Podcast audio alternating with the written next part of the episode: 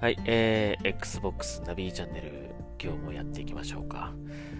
あの、Twitter をですね、まあ見て、えー、今日も時間のある時にこう見てるんですけども、まあ僕はあの、割とこう Xbox を楽しんでる、楽しんでる方たちをこうフォローして、えー、皆さんがどんな風に遊んでるかっていうのをこう見てはいるんですが、あのね、みんなあのー、ドラゴンボールやりすぎ。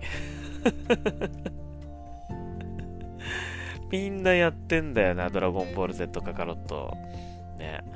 えー、だからね、なんかそれ見てたらね、僕も欲しくなっちゃいましたね。えー、買ってしまいました。ドラゴンボール Z カカロット。はい。えー、で、早速あの、インストールしましてですね。えー、やってます。まあ、まだね、あの、インストールが途中の段階で遊べる範囲のところまでしかやってないんですけど、まあ、大体その、ラディッツにね、戦いを挑む直前ぐらいのところで、大体そこまででで終わるんですけど、終わるっていうか、あの、インストール終わるまでお待ちくださいみたいな感じになるんですけど、あの、そこまではやりました。あの、なかなかよくできてるなと思いましたね。あの、ちゃんと、まあ、アニメのドラゴンボール Z の、えー、がベースになってて、あのー、そのアニメの再現度っていうか、結構高いなというふうに思いましたね。絵もすごく綺麗だし、ちゃんとアニメのシーンをバッチリ再現されても、再現ね、してますしね。とてもいいなと思いました。あと、戦闘も、ちゃんとドラゴンボールバトルっていうかね、あのー、してますよ、ちゃんと。うん、いや結構気持ちいいですね。ややってて。はい。あの、こう、一瞬でこう、シュヒってこう消えるやつとか、シュヒシュヒとかって消えるやつとか、あとこう、なんていうの？あの、エネルギー弾をこう撃つ、連続で撃つのととかね。あれも押してて気持ちいいですね、なんかね。あとこう、Y ボタンで、Y ボタン長押しすると、こう、カーってこう気合を止めるっていう、あれも気持ちいいですね、なんかね。シュッシュッシュッとか言いながら。もう最高ですね。もうドラゴンボール好きな人はもうたまらないと思いますよ、多分ね。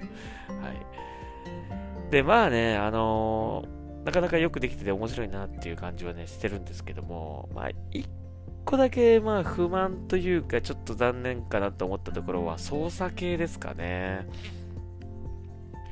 あの、ボタンね、ほぼ全部使うんですよ。まあ、全部使うプラス、なんかこう LB をしながら A とかね、なんかそういう、あのー、そこまでこう割り振ってあるんですよ。いろいろ、いろいろね。こう、操作がね。だからあれ絶対覚えられないし、最初にいきなりこう、何ボタン押すとこれですみたいな全部教えてくれるんだけど、絶対1回で覚えられないし、もう少しシンプルな操作にできなかったかなって感じはあるかなって感じしましたね。まあどうしてもあれだけのボタンを全部使って割り当てないと、その、ドラゴンボールのアクションができないっていうことなのかもしれないんですけど、もう少しシンプルでいいかなと思いますね。だって、ね、小さいお子さんだってやると思うし、ドラゴンボールだから、あれ難しいと思う。小さいお子さんには。覚えられないと思う。大人の俺でも覚えられないから。そこぐらいですかね。あとは割とこうよくできてるなって感じだし、あと、まあ、RPG っていうことなんで、その RPG 的要素もちゃんとね、あの、こう、オープンワールドになってて、あの、移動中にこう、エンカウントで敵に捕まると戦闘が始まるとかね。よくできてると思いますよ。ただ、あただっていうか、それとね、あと、まあ、いわゆるその、サイヤ人が出てくるあたりからの物語が始まるんですけど、その前に、前のドラゴンボールの話で出て出てくるようなキャラクターとかがとかが敵で出てきたりとか、あと、あのね、まあ鳥山明先生が書くあの、こう恐竜とかあるじゃないですか。ね。あれがね、こう、うろうろしてたりするんですよ。なんかね、あの、鳥山明先生の書く恐竜ってすごく特徴的で、可愛いんだけど、ちゃんとあのままこう、あのままの恐竜がこう、うろうろしててね、なかなかいいんですよね。なんか、あの、ドラクエやってるみたいな気持ちになりますね。なんかね、映像的にも、その RPG っていうこともあってね。あのー、すごくね、あの、よくできてますので、ぜひやってみてほしいなと思います。まあ、ドラゴンボール好きな人は本当に多分ハマると思うんで、えー、ぜひ買ってみてください。はい。で、今ね、このドラゴンボール Z カカロットの公式サイト、えー、バンダイナムコさんの、サイトを見てるんですけども、これね、あのー、見てたらね、すごくいいことが書いてありましたよ。解像度比較表って書いてありましたね。えー、まあ他にもあのー、他のハードでももちろんドラゴンボール Z カカロットは出てるんですけども、えー、PS4、PS4 と PS4 Pro、そして Xbox One とと Xbox One X4 つのね、えー、機種の、えー、解像度比較表っていうのが出てるんですが、一番綺麗なのは、Xbox One X なんですよ。Xbox One X ですよ。最高の解像度、えー、高画質を実現しているのは Xbox One X でございます。いやー、これ嬉しいね。でね、これ、まああの、悟空の背中の道着の亀っていうね、文字がね、こう、こういう風に見えますよって感じで、こうね、あの、比較の画像が出てるんですけど、やっぱ全然違うんですよね。この PS4 Pro と比べても全然違う。すげえくっきりしてる。うん。だから、Xbox One X でやりなよ。みんな。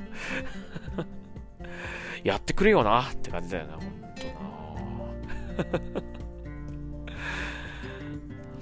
な。ねえ。いや、実際映像綺麗ですしね。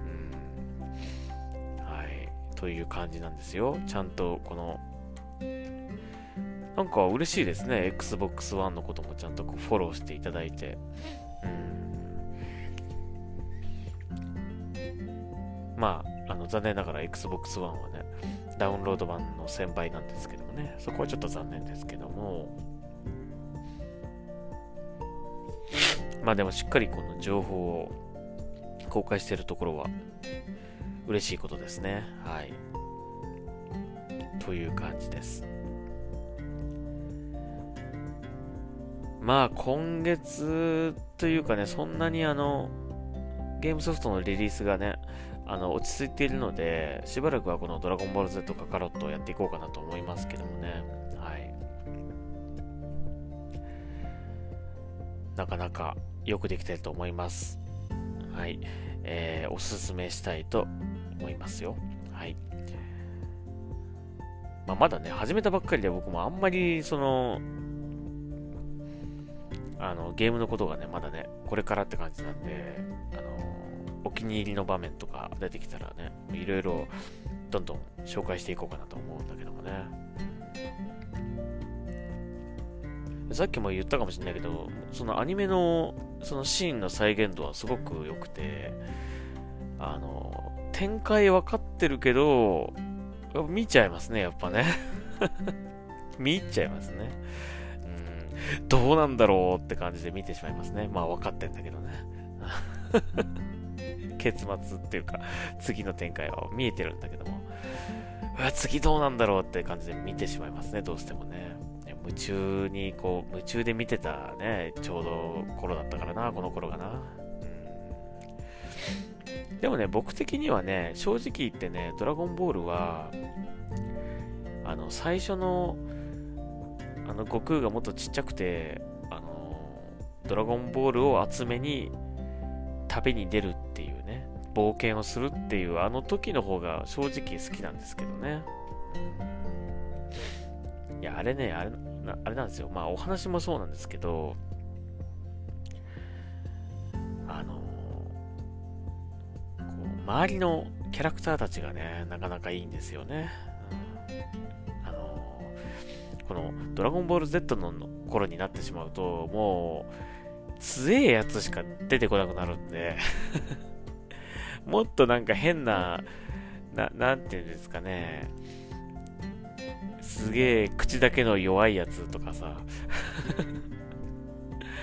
あと、すげえ頭が悪いやつとかさ、こう出てくる、あの感じがね、僕的には好きなんですけどね。あとその、鳥山明先生の描く、その、メカのデザインとか、あの、クリーチャーのデザインとかね、僕すごい好きで、うん、あの、この、サイヤ人編に入っちゃうと、かなりもう、バトル、バトル漫画になってしまうので、なかなかそういうのがあんまり見れなくなっちゃうんですけど、その初期のドラゴンボールを一生懸命集めていた頃とかはね、そういうのがいっぱいあって、あの、見てても楽しかったんですよね、すごいね。景色とかも楽しかったし、見てて。はい。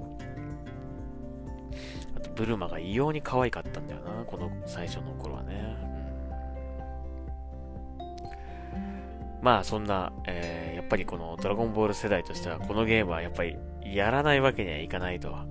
えー 思いますので、ぜひ、あの、皆さんもですね、まあ、ドラゴンボールちょっとでも面白いと思った人、まあ、面白いと思った人ばっかりだと思うけど、うん、見てない人なんていないと思うけど、はい、あの、かなりおすすめですので、ぜひ、まあ、このちょうどリリースが落ち着いてる、やるなら今という感じでね、えー、もうね、一応やってみっかーって感じでこう、やってみたらどうでしょうか。